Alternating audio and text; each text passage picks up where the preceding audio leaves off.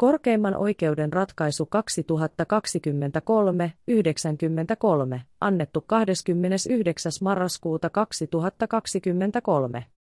Avainsanat, vahingonkorvaus, julkisyhteisön korvausvastuu, korvattava vahinko, Euroopan ihmisoikeussopimus, perustuslaki. Tiivistelmä.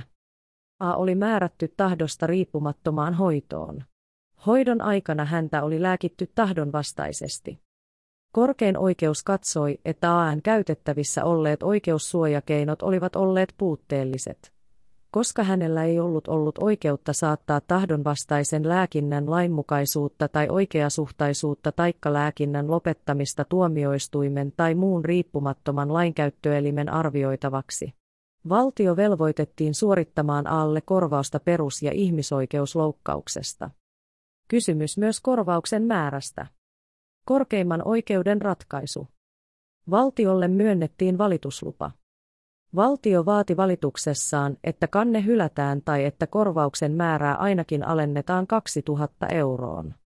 A vaati vastauksessaan, että valitus hylätään. Perustelut. Asian tausta ja aikaisempi käsittely.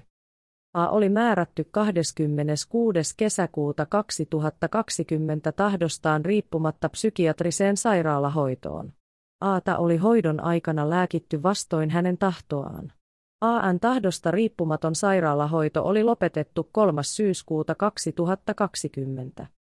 A oli valittanut 29. kesäkuuta 2020 muun muassa tahdonvastaisesta lääkitsemisestään Vaasan hallinto-oikeuteen joka oli 6. lokakuuta 2020 antamallaan päätöksellä jättänyt AN-vaatimuksen lääkinnän lopettamisesta tutkimatta. Korkein hallinto-oikeus oli 21. joulukuuta 2020 antamallaan päätöksellä hylännyt AN-valituslupahakemuksen. A oli tehnyt toinen heinäkuuta 2020 käräjäoikeudelle turvaamistoimihakemuksen, jossa hän oli vaatinut käräjäoikeutta kieltämään kuntayhtymää lääkitsemästä häntä tahdonvastaisesti. A oli peruuttanut hakemuksensa sen jälkeen, kun hänen sairaalahoitonsa oli lopetettu. Lisäksi A oli kannellut 30. kesäkuuta 2020 hoidostaan Valviralle, joka oli 7. heinäkuuta 2020 siirtänyt kantelun Älmsi ja Sisä-Suomen aluehallintoviraston käsiteltäväksi. Aluehallintovirasto oli 24. syyskuuta 2020 antamassaan päätöksessä todennut, että AN-hoidossa ei ollut syytä epäillä virheellistä toimintaa. Nyt käsiteltävänä olevassa asiassa on kysymys AN valtioon kohdistamasta kanteesta, jonka johdosta hovioikeus on muutoksenhaun kohteena olevassa tuomiossa katsonut. Että tahdonvastaista lääkintää koskevat oikeussuojakeinot olivat olleet puutteellisia ja että AN Euroopan ihmisoikeussopimuksen 13 artiklassa ja perustuslain 21 pykälässä turvattuja oikeuksia oli siten loukattu. Hovioikeus on velvoittanut valtion maksamaan alle 5000 euroa korvauksena perus- ja ihmisoikeusloukkauksesta. Korkeimmassa oikeudessa ratkaistavana olevat kysymykset. Korkeimmassa oikeudessa on ratkaistavana kysymykset siitä, ovatko AN oikeussuojakeinot tahdonvastaisen lääkitsemisen suhteen olleet puutteelliset ja onko A oikeutettu tällä perusteella saamaan valtiolta korvausta perus- ja ihmisoikeusloukkauksesta. Kysymys on myös korvauksen määrästä. Potilaan tahdosta riippumatonta lääkehoitoa koskeva sääntely. Mielenterveyslain 22b-pykälän ensimmäisen momentin mukaan potilasta on mahdollisuuksien mukaan hoidettava yhteisymmärryksessä hänen kanssaan.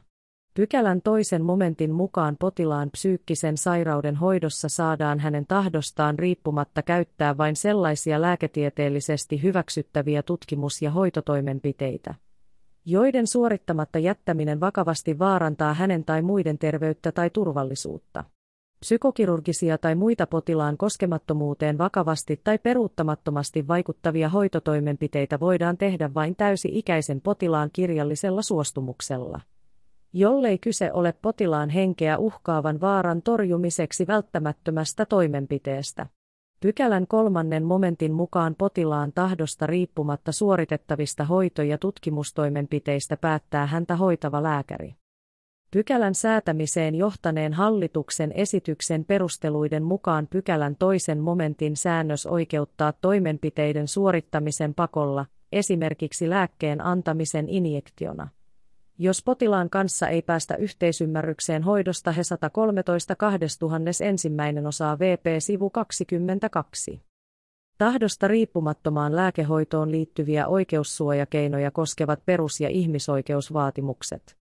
Perustuslain 21 pykälässä turvataan jokaiselle oikeus saada asiansa käsitellyksi asianmukaisesti ja ilman aiheetonta viivytystä lain mukaan toimivaltaisessa tuomioistuimessa tai muussa viranomaisessa sekä oikeus saada oikeuksiaan ja velvollisuuksiaan koskeva päätös tuomioistuimen tai muun riippumattoman lainkäyttöelimen käsiteltäväksi.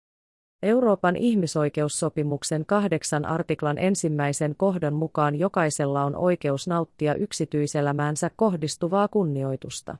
Viranomaiset eivät artiklan toisen kohdan mukaan saa puuttua tämän oikeuden käyttämiseen, paitsi silloin kun laki sen sallii ja se on demokraattisessa yhteiskunnassa välttämätöntä kansallisen ja yleisen turvallisuuden tai maan taloudellisen hyvinvoinnin vuoksi tai epäjärjestyksen tai rikollisuuden estämiseksi, terveyden tai moraalin suojaamiseksi, tai muiden henkilöiden oikeuksien ja vapauksien turvaamiseksi.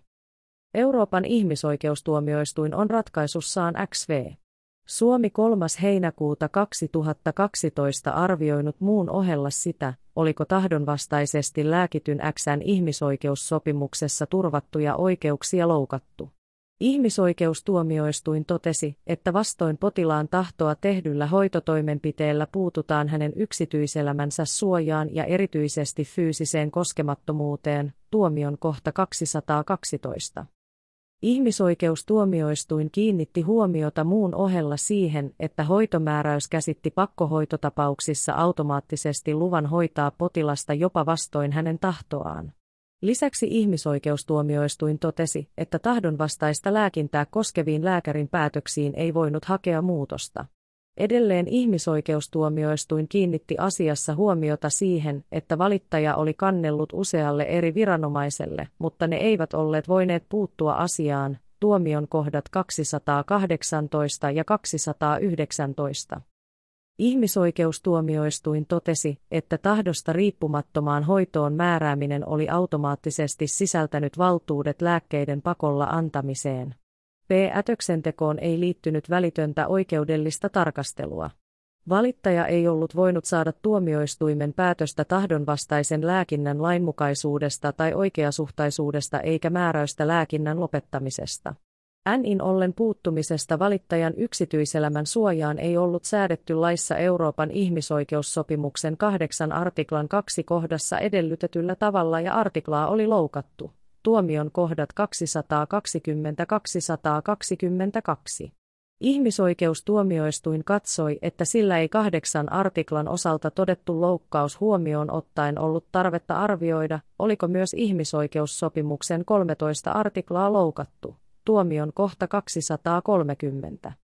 Ihmisoikeustuomioistuimen muusta ihmisoikeussopimuksen kahdeksan artiklaa koskevasta ratkaisukäytännöstä on pääteltävissä, ettei artikla välttämättä edellytä että tahdonvastaisen lääkitsemisen lainmukaisuus tulisi voida ensi vaiheessa saattaa nimenomaan tuomioistuimen käsiteltäväksi, vaan muunkin riippumattoman lainkäyttöelimen suorittamaa oikeudellista tarkastelua voidaan pitää riittävän tehokkaana oikeussuojakeinona. Katso esimerkiksi Atudorei v. Romania 16. syyskuuta 2014, kohdat 164-166.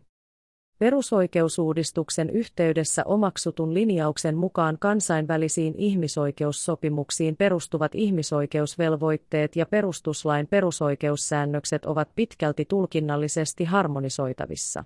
Ihmisoikeusvelvoitteet ja perusoikeudet eivät ole sisällöltään välttämättä samat, mutta vakiintuneen käsityksen mukaan ihmisoikeusvelvoitteet asettavat nykyään perustuslailla turvattujen oikeuksien vähimmäistason jonka pohjalta kansallisia perusoikeuksia on tulkittava ja sovitettava yhteen keskenään, katso korkein oikeus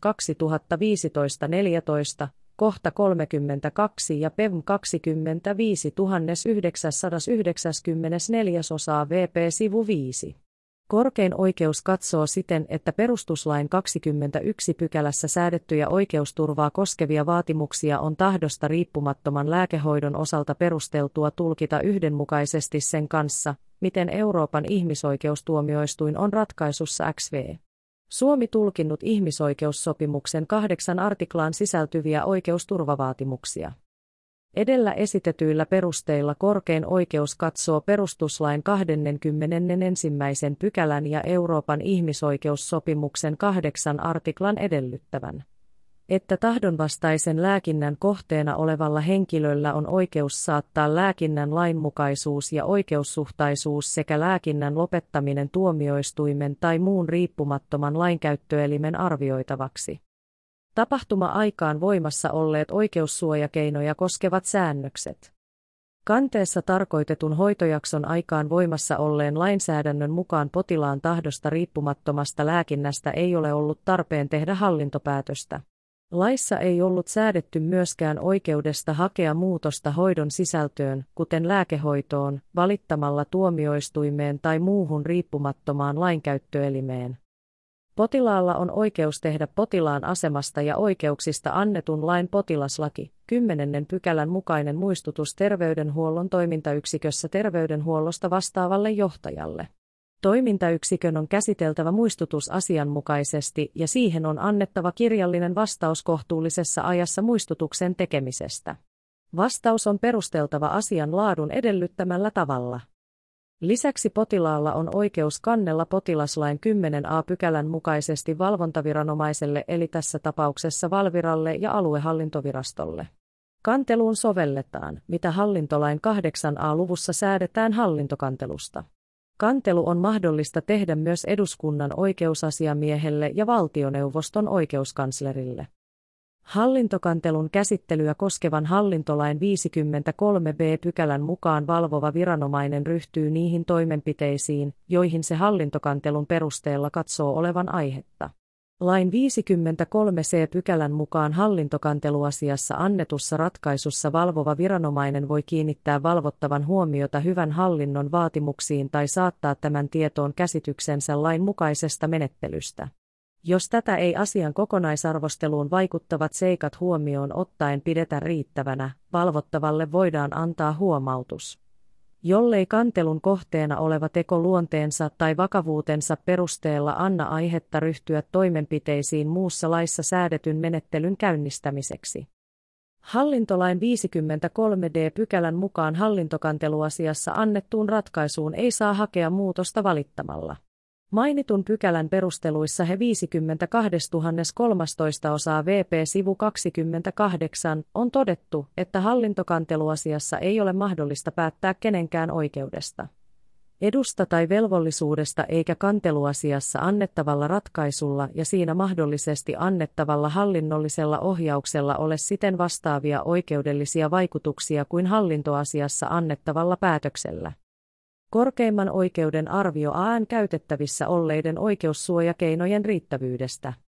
A on pyrkinyt hakemaan valittamalla muutosta tahdonvastaiseen lääkintäänsä, mutta hallinto-oikeus on jättänyt valituksen tältä osin tutkimatta eikä korkein hallinto-oikeus ole myöntänyt asiassa valituslupaa. A on hoitonsa aikana kannellut lääkinnästään valvontaviranomaiselle ja saanut siihen hoidon jo päätyttyä ratkaisun, mutta edellä selostetun mukaisesti kantelu ei ole muutoksen hakumenettely, jossa olisi voitu päättää AN lääkinnän sisällöstä tai sen lopettamisesta. Terveydenhuollon toimintayksikössä terveydenhuollosta vastaavalle johtajalle tehtävä muistutus ei täytä riippumattomuuden vaatimusta, eikä muistutuksesta annettuun vastaukseen saa hakea myöskään muutosta valittamalla. Koska alla ei ole ollut mahdollisuutta saada tuomioistuimen päätöstä tahdonvastaisen lääkinnän lopettamisesta, on myös ilmeistä, että AN sittemmin peruuttama turvaamistoimihakemus käräjäoikeudessa ei olisi voinut menestyä. Sillä turvaamistoimella ei voida edes tilapäisesti perustaa sellaista oikeutta, jota ei voida vahvistaa myöhemmässä pääasiaa koskevassa oikeudenkäynnissä. Katso korkein oikeus 2016-14, kohta 46. Korkein oikeus toteaa, että A on käyttämällä edellä kerrottuja keinoja ilmaissut vastustaneensa lääkitsemistään. A ei kuitenkaan ole käytettävissään olleilla keinoilla voinut saada tuomioistuimen tai muun riippumattoman lainkäyttöelimen päätöstä tahdonvastaisen lääkinnän lainmukaisuudesta ja oikeasuhtaisuudesta eikä määräystä lääkinnän lopettamisesta. Suomen lainsäädäntö ei siten ole tarjonnut tahdonvastaisesti lääkitylle alle sellaisia oikeussuojakeinoja, jotka täyttävät perustuslain 21. pykälän sekä ihmisoikeussopimuksen kahdeksan artiklan mukaiset. Edellä kohdassa 16 kuvatut edellytykset. Edellä todetun perusteella AN perus- ja ihmisoikeuksia on loukattu. AN oikeus vahingon korvaukseen. Korkein oikeus on useassa ennakkopäätöksessään katsonut, että julkisyhteisön menettelystä johtuneesta perus- ja ihmisoikeuden loukkauksesta voidaan määrätä suoritettavaksi vahingonkorvausta, vaikka korvausvelvollisuutta ei koske mikään nimenomainen vahingonkorvaussäännös. Katso korkein oikeus 2016-20, kohta 22 ja siinä mainitut ratkaisut. Ratkaisuja on perusteltu perustuslain 22 pykälästä ilmenevällä julkisen vallan velvollisuudella turvata perus- ja ihmisoikeuksien toteutuminen. Lisäksi näin menettelemällä on pyritty siihen, että loukkauksen oikeussuojakeino on Euroopan ihmisoikeussopimuksen 13 artiklan mukaisesti tehokas. Tässä tapauksessa loukkaus on kohdistunut AN oikeuteen saada tehokasta oikeusturvaa tahdonvastaista lääkitsemistään koskevassa asiassa. Korkein oikeus katsoo, että AN perus- ja ihmisoikeuksien loukkaus on ollut niin vakava, ettei pelkkää loukkauksen toteamista voida pitää riittävänä seuraamuksena. Perus- ja ihmisoikeuksien loukkauksesta tuomittavan korvauksen osalta ei ole tarpeen arvioida sitä, onko kärsimys aiheutunut vahingonkorvauslaissa tarkoitetusta henkilövahingosta tai onko kysymys sellaisesta loukkauksesta joka vahingonkorvauslain viidennen luvun kuudennen pykälän mukaan oikeuttaa korvaukseen kärsimyksestä.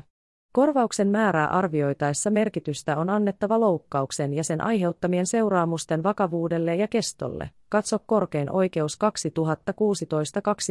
2016-20, kohta 38. Korkein oikeus katsoo, että harkittaessa kohtuullisen korvauksen määrää tässä tapauksessa lähimpänä vertailukohtana on perusteltua pitää ihmisoikeustuomioistuimen vastaavan kaltaisessa asiassa XV. Suomi tuomitsemaa 10 000 euron korvausmäärää. Harkinnassa on kuitenkin otettava huomioon, että mainitussa ratkaisussa oli kyse ihmisoikeussopimuksen kahdeksan artiklan lisäksi myös viisi artiklan loukkauksesta. Lisäksi on otettava huomioon, että kyseisessä tapauksessa tahdonvastaista lääkitsemistä sisältänyt hoitojakso oli kestänyt useita kuukausia pidempään kuin AN kohdalla. Toisena vertailukohtana voidaan pitää korkeimman oikeuden ratkaisussa KKO 2016-20 perus- ja ihmisoikeusloukkauksesta tuomittua 5000 euron korvausta. Kyseisessä tapauksessa loukkaus oli kohdistunut kielteisen oleskelulupapäätöksen saaneen ja sittemmin karkotettavaksi määrätyn ulkomaalaisen oikeuteen saada tehokasta oikeussuojaa asiaa hallinto-oikeudessa käsiteltäessä.